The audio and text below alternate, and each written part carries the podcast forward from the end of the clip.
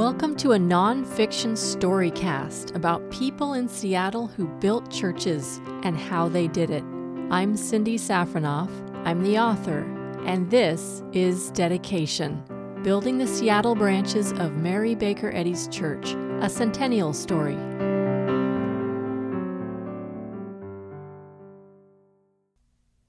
Episode 18, Seismic Disturbance. Anna Freundlich, in her article, Church Building in Christian Science, wrote that besides the surprise and wonder, the first appearing of a Christian Science church also creates a seismic disturbance in the mental and moral realm. It shakes established beliefs, faiths, doctrines, traditions, institutions. So it did in Seattle. With the appearance of the first edifice for First Church of Christ Scientist, Christian Science became more visible in the city skyline. It also became more visible in the local newspapers.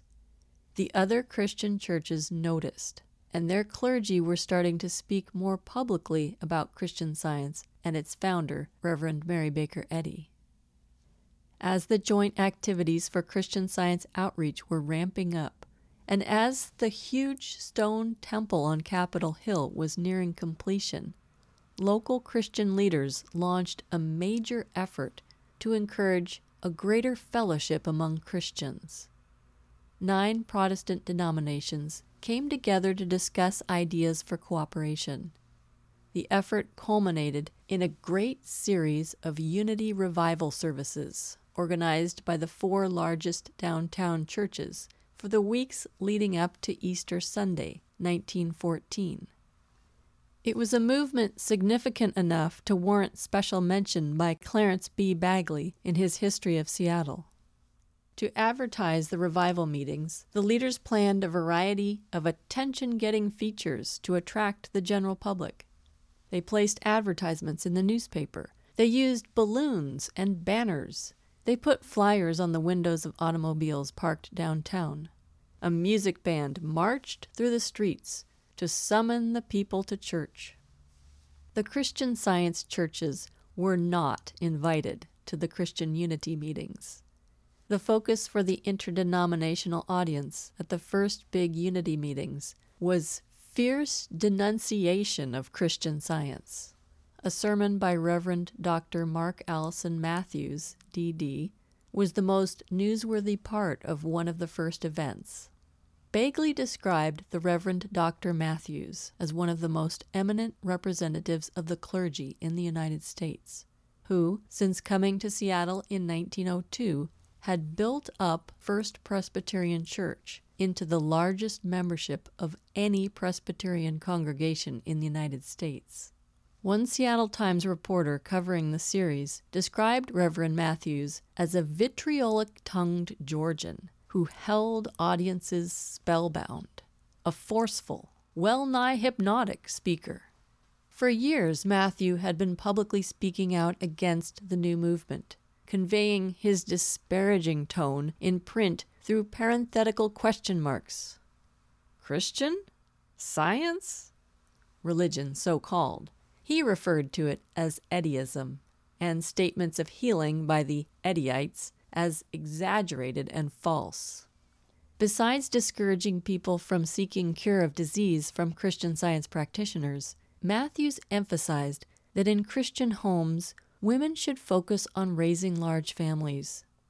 He declared that Christianity is strong and masculine, not weak and effeminate, the most manly principle ever espoused or taught.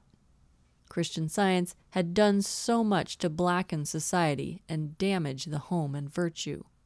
It was branded by the speaker as blasphemous, immoral, licentious, and murderous, and was held up in the most scathing terms as one of the most infamous influences arresting the development of the Orthodox Church. According to Matthews, Mrs. Mary Baker G. Eddy's teachings denied every principle upon which the hope of salvation rests. He advised, "Hold to your Bible and leave alone that which pretends to be a key to it, but which is immoral and born in licentiousness." Reverend Matthews' words of denunciation in the Seattle Times received a swift response from John M. Henderson in a letter to the editor. Mr. Henderson shared that he grew up in the same denomination as Matthews and had also attended divinity school. He too had once ridiculed and criticized Christian Science. But after facing a death sentence from his doctor and failing to receive any benefit from the prayers of his friends and family in the Orthodox Church, as a last resort and under protest, a Christian Science practitioner was called. He was quickly restored to health. Now, not only did Mr. Henderson identify as a Christian Scientist, he publicly defended Christian Science in his role as Committee on Publication for the State of Washington. Henderson had some strong words for Matthews. "The Pharisees were orthodox, and they cried out against Jesus, even though his teaching was everywhere supplanting sin and suffering and sorrow with joy and peace, health and holiness. The same mental habit obtains in our own day, and it is therefore easily explainable why it is difficult for one whose mind is absorbed in the effort to win the world to certain creedal enunciations to see good in Christian Science, even though the elevating and purifying influences of this science are as present in every community as the sunshine." Notwithstanding the message of Henderson's protest letter, the Unity Revival meetings continued over the next 2 weeks, with nightly sessions at the First Methodist Episcopal Church edifice, which, ironically, was designed by an architect who was a Christian Scientist. The Seattle Times gave the events the leading headlines on the religion page of the newspaper day after day. "Great Unity Revival Series will open this evening," and similar promotional messages in extra-large lettering spanned the full width of the page above the news articles detailing every session. Large photograph portraits of all the participating pastors were published, as well as artist sketches of each of the pastors in action at the events, striking dramatic gestures as they addressed attentive audiences. Reverend Ralph Adkinson, acknowledged to be the foremost leader of revival music in the country, promised a monster choir composed of the best voices from the 4 churches participating: Presbyterian, Baptist, Congregational, and Methodist Episcopal.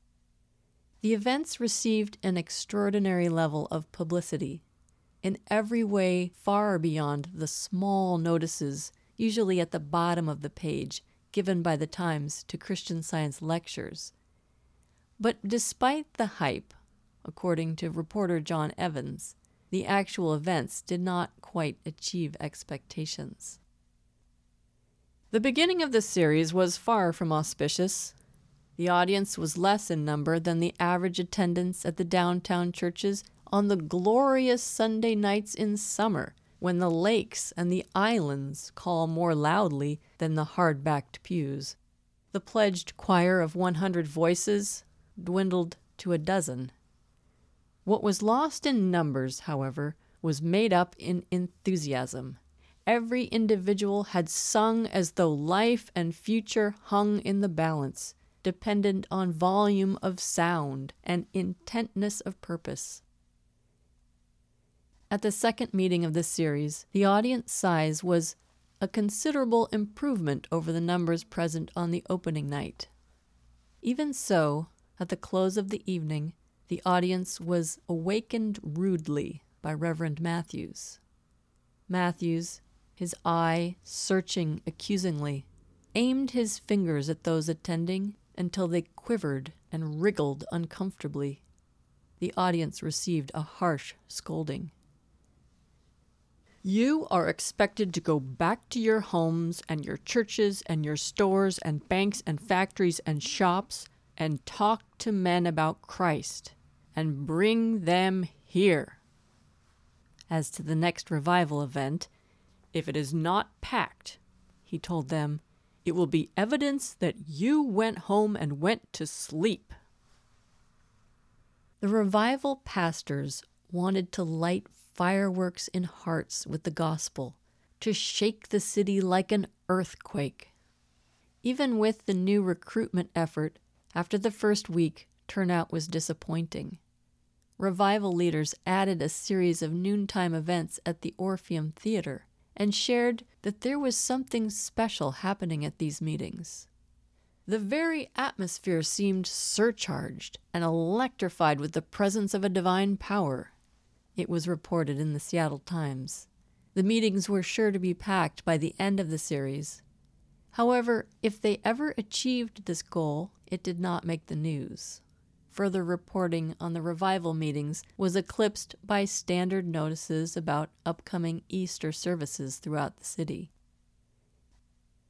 Around this time, in an internationally syndicated column that was published in the Seattle Star, Pastor Russell often discussed Christian Science. He considered it to be promoted by the adversary Satan, with a view to confusing the people and leading them away from the truth.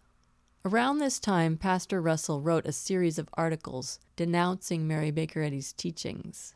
In his article, Christian Science, Is It Reasonable?, he wrote, "The growth of Christian Science has astonished the world. Its teachings appeal to a very intelligent, well-to-do class of people of considerable mental independence. The physical healings of either themselves or their friends seems to have been more or less associated with their conversion to their cult.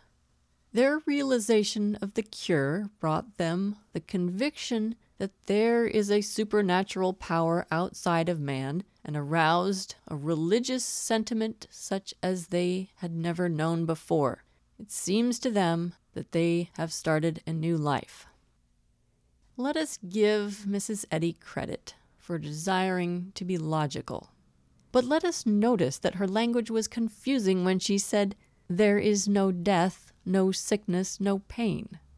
But since Mrs. Eddy and Christian Science fail to recognize and state these facts clearly, it follows that however attractive her teachings may be to some people, they cannot be relied upon because they are off the true foundation, recognizing neither the facts of sin and death, nor the necessity for redemption therefrom by Jesus' sacrifice, or for the coming restitution.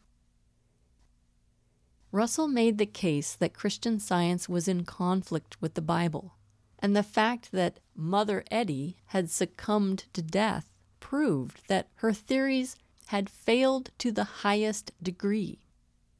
There were other ways Christian Science was getting negative publicity.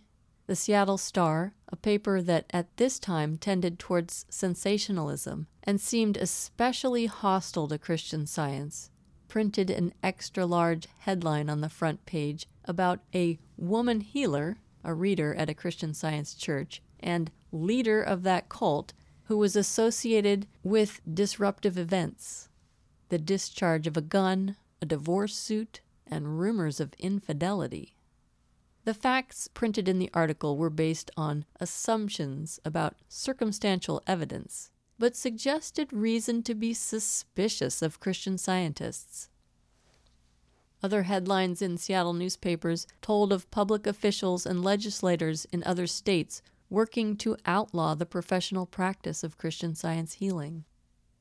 The Christian Scientists in Seattle might have found comfort in Reverend Mary Baker Eddy's dedication letter to First Church of Christ Scientist in Atlanta, Georgia. As reported by the Boston Globe, this church that erected the first Christian Science edifice in the southern states had been attacked by pulpit and press, and openly expressed opposition accompanied every step made by the scientists in the direction of their new church. This church had been growing rapidly when Reverend Matthews was living in Georgia. To this embattled church, for the dedication of their Georgia granite edifice in 1898 on Easter Sunday, Reverend Eddy wrote, Be patient towards persecution. Injustice has not a tithe of the power of justice. Your enemies will advertise for you.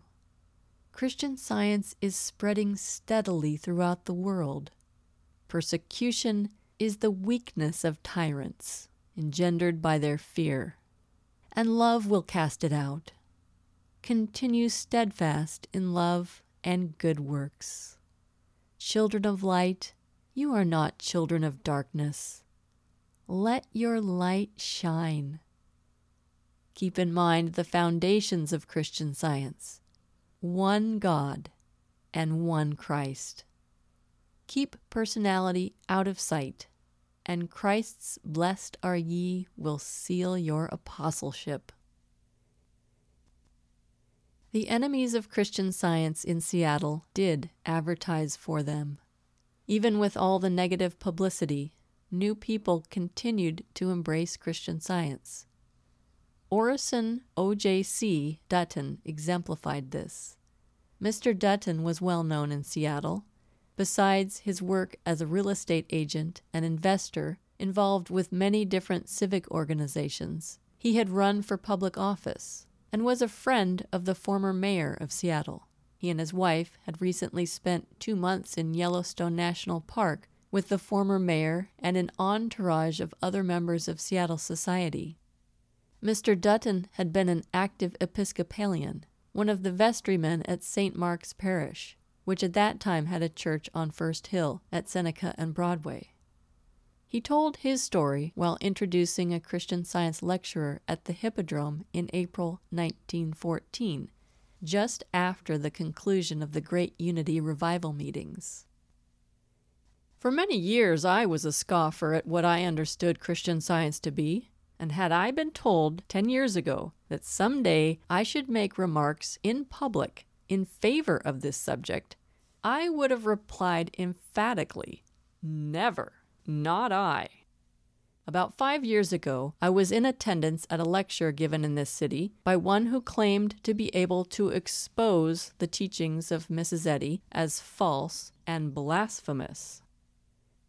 Dutton may have been referring to the October 13, 1909 free lecture entitled Christian Science Exposed, given by celebrated anti-Christian Science lecturer Frederick W. Peabody of Boston.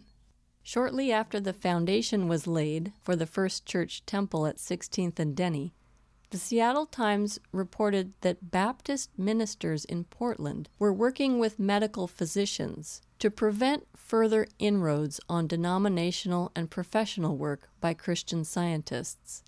Their plans included bringing Mr. Peabody to the area. Reverend Matthews hosted and introduced him in Seattle.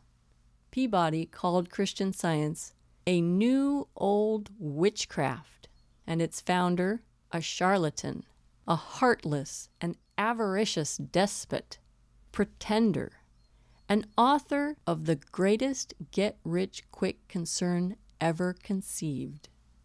The Seattle Times called Peabody's lecture a scathing denunciation of Mary Baker Eddy, couched in vitriolic terms. But the denunciations did not have the desired effect on Dutton. As he told the Hippodrome audience in 1914, "The whole discourse appealed to me as unfair and unjust, tearing down the beliefs of others, giving nothing of comfort or help in their place. I determined then and there to investigate for myself, with the result that every hour of my life is one of gratitude for that decision. In our family of 6, many benefits have come to us through the application of the principle of Christian Science, and it has been applicable not only in a physical and spiritual way, but in a business way, solving my daily problems and lifting me out of the bondage of fear and limitation." O.J.C. Dutton and his wife Pearl joined a Christian Science church and became actively involved in a very public way. The Duttons sent their children to the Principia School, the Christian Science boarding school in St. Louis. Mention of the Principia School and the comings and goings of the Duttons between Seattle and St. Louis was regularly reported in the society page of the Seattle Times over the next few years. Not every local clergyman denounced Christian Science entirely. Pastor Reverend E. Tremaine Dunstan at the West Seattle Congregational Church made the news for attempting to be more even-handed in his remarks about Christian Science in sermons. As reported in the Seattle Times, in what he called a sermon that will please nobody, he reported the rapid building of hundreds of Christian Science churches across the country, some of them cathedral in proportions. As to the spiritual teachings, the pastor said, "I have tried to rid my mind of everything in the nature of an unreasoning prejudice against that which is new, and have never taken part in the denunciations of Christian Science, which Orthodox preachers have frequently made. Frequently, I have spoken appreciatively of Mrs. Eddy's teachings, and because of this, some of my friends have been just a little fearful as to my position." Reverend Dunstan firmly denied that he had embraced the doctrines of Christian Science, but he frankly declared that he found much to admire in the new church. Above all, he expressed appreciation of the influence of Christian Science on other Christian churches. "It is a spiritual idealism which has leavened the thought of millions of people, and has completely changed the lives of the great majority of these. Never since the apostolic days has a religious movement spread so quickly. It has forced men from the old mental ruts, and has helped them to think. And above all, it has helped to restore our faith in the indwelling Christ, who is the source and secret of all power. There has been restored to the church, though partially as yet, that faith in God as a living presence and power, which was the source of the church's early triumphs. Christian Scientists believe, and with them now many others, that God has the power to heal the body and to answer prayer today, as in the days of the Lord's appearing. There can be no question that the primitive church accepted, literally, the word of the Master. When speaking of his own works of healing, he said, 'Greater works than these shall he do.' For centuries the church, because of its lack of faith, narrowed the scope of that promise to the apostolic age, or explained away its meaning by declaring that the work of God in saving the soul is greater than the work of God in healing the body. But we are beginning to understand that we must put no limit to the power of the Almighty if we really believe in a living God." The Christian Scientists could hardly have said it better.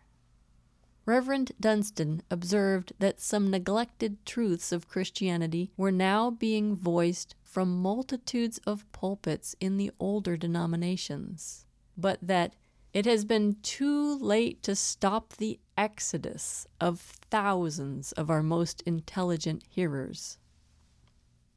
One of the most visible ways the new converts to Christian Science were publicly putting their newfound trust in the unlimited power of God to the test was in the erection and dedication of church buildings. Public denunciations and criticisms of Christian Science were not going to put a stop to that work. Thanks for listening to Dedication by me, Cindy Safranoff. All events and characters in this story are as true and accurate as the available sources. All opinions are mine. To support and learn more about this groundbreaking research project and read my writing, visit cindysafranoff.com.